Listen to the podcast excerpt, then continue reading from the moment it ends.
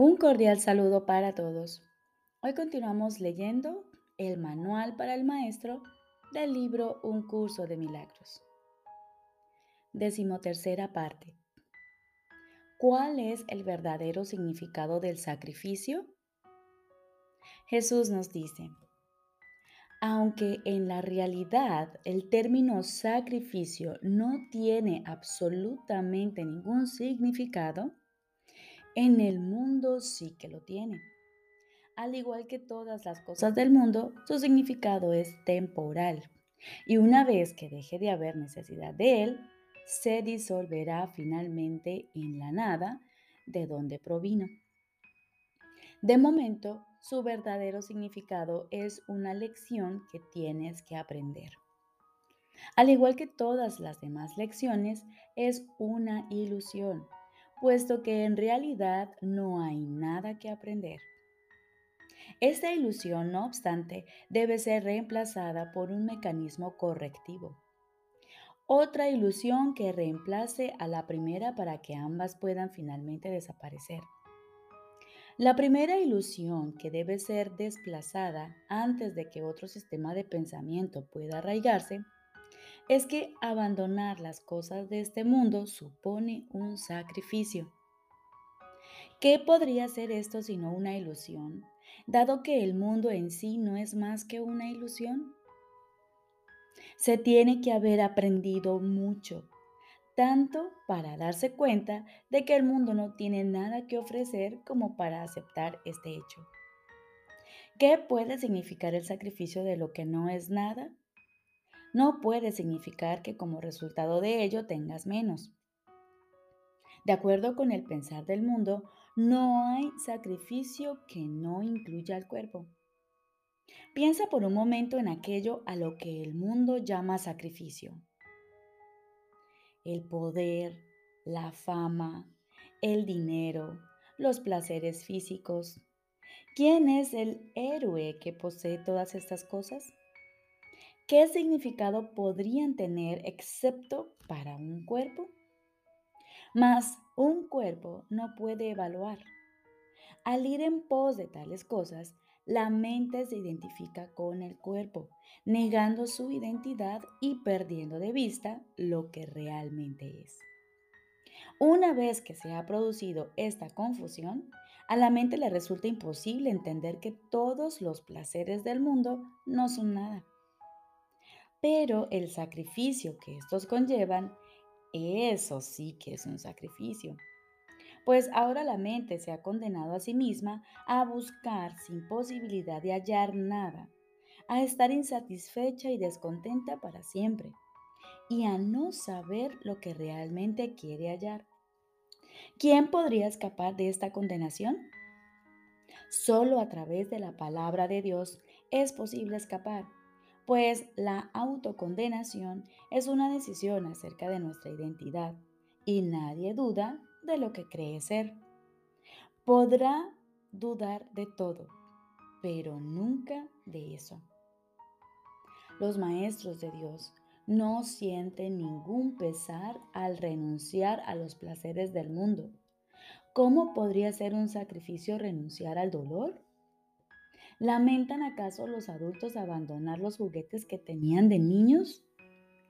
Y el que ha vislumbrado la faz de Cristo podría sentir nostalgia por lo que ocurre en un matadero?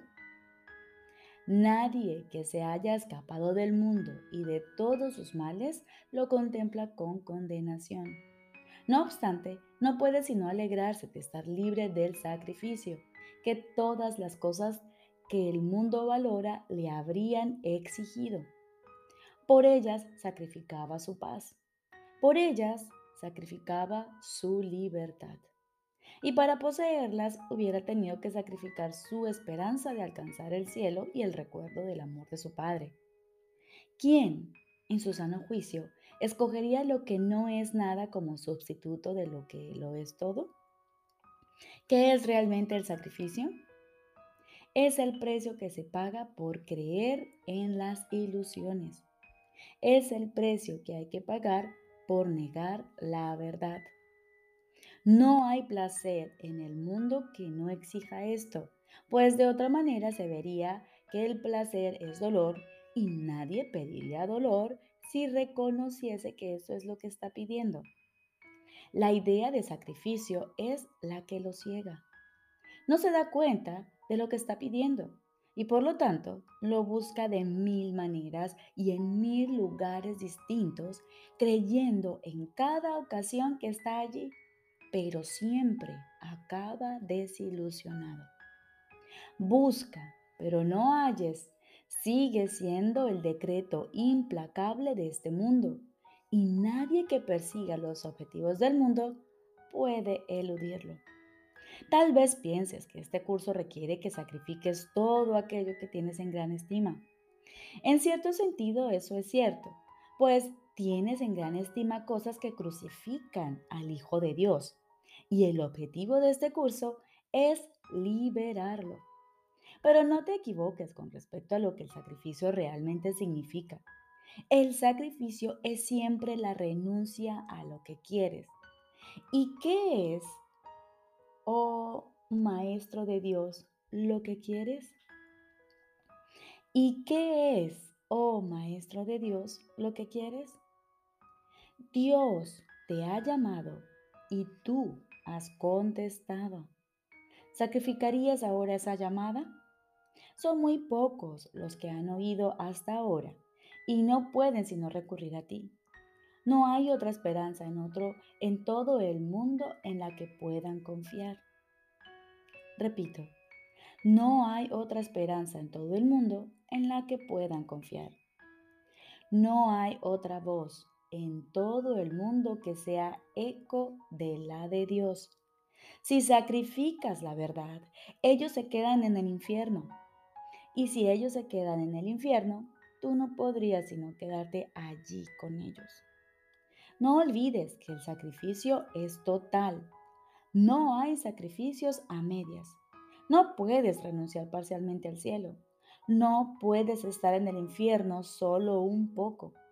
La palabra de Dios no admite excepciones. Esto es lo que hace que sea santa y que esté más allá del mundo. Es su santidad la que señala hacia Dios. Es su santidad la que te pone a salvo. La niegas cada vez que, por la razón que sea, atacas a un hermano. Pues entonces es cuando te separas de Dios. Mas esa separación no es posible. Es una separación que no puede ocurrir. Una separación, no obstante, en la que sin duda creerás porque habrás dado lugar a una situación imposible. Y en esa situación, lo imposible parece ocurrir. Y parece ocurrir a expensas, entre comillas, de la verdad. Maestro de Dios, no te olvides de lo que realmente es el sacrificio y recuerda lo que cada decisión que tomas significa en función de su costo. Decide en favor de Dios y todo se te dará sin costo alguno. Decide contra Él y escoges lo que no es nada, a costa de la conciencia de lo que es todo. ¿Qué quieres enseñar? Recuerda solamente lo que quieres aprender, pues eso es lo único que debe importarte. La expiación es para ti, tu aprendizaje la reivindica y tu aprendizaje la provee. El mundo no te la ofrece, pero aprende este curso y será tuya. Dios te ofrece su palabra, pues tiene necesidad de maestros. ¿Qué otra manera puede haber de salvar a su hijo?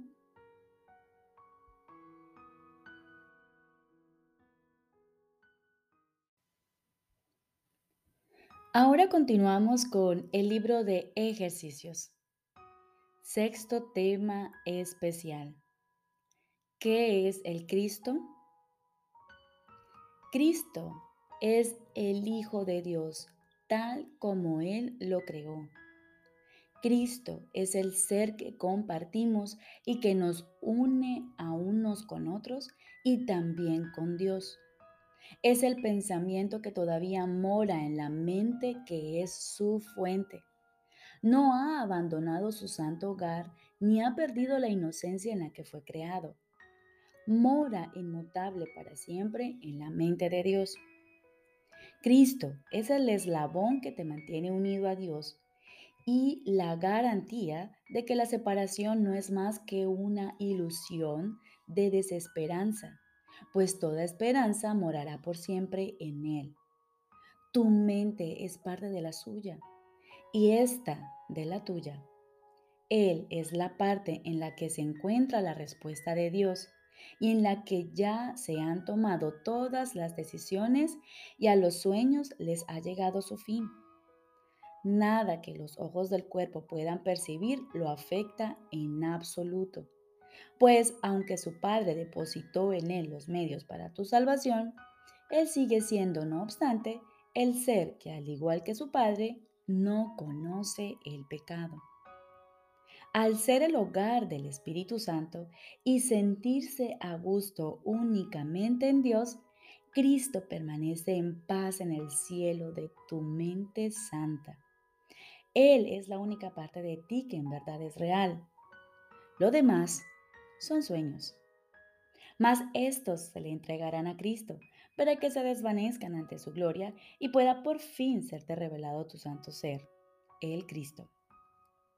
El Espíritu Santo se extiende desde el Cristo en ti hasta todos tus sueños y los invita a venir hasta Él para que puedan ser transformados en la verdad. Él los intercambiará por el sueño final que Dios dispuso fuese el fin de todos los sueños. Pues cuando el perdón descanse sobre el mundo y cada uno de los hijos de Dios goce de paz, ¿qué podría mantener las cosas separadas cuando lo único que se puede ver es la faz de Cristo? ¿Y por cuánto tiempo habrá de verse esta santa faz cuando no es más que el símbolo de que el periodo de aprendizaje ya ha concluido y de que el objetivo de la expiación por fin se ha alcanzado? Tratemos, por lo tanto, de encontrar la faz de Cristo y de no buscar nada más. Al contemplar su gloria sabremos que no tenemos necesidad de aprender nada, ni de percepción, ni de tiempo, ni de ninguna otra cosa excepto del santo ser, el Cristo que Dios creó como su Hijo.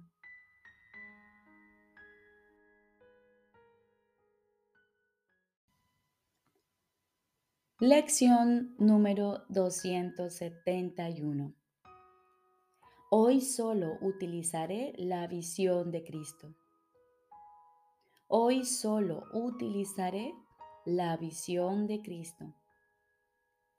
Cada día, cada hora y cada instante elijo lo que quiero contemplar, los sonidos que quiero oír, los testigos de lo que quiero que sea verdad para mí. Hoy elijo contemplar lo que Cristo quiere que vea.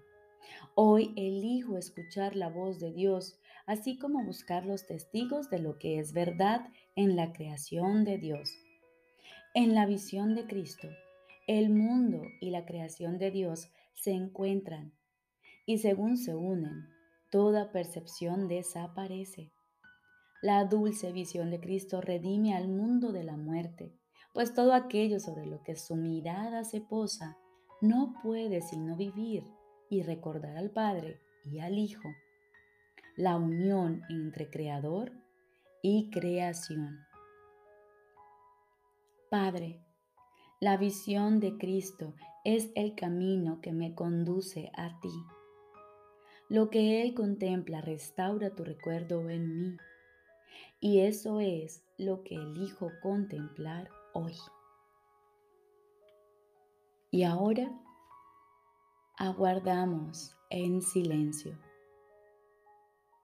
Acallamos nuestra mente y nos disponemos a escuchar la voz de nuestro Padre.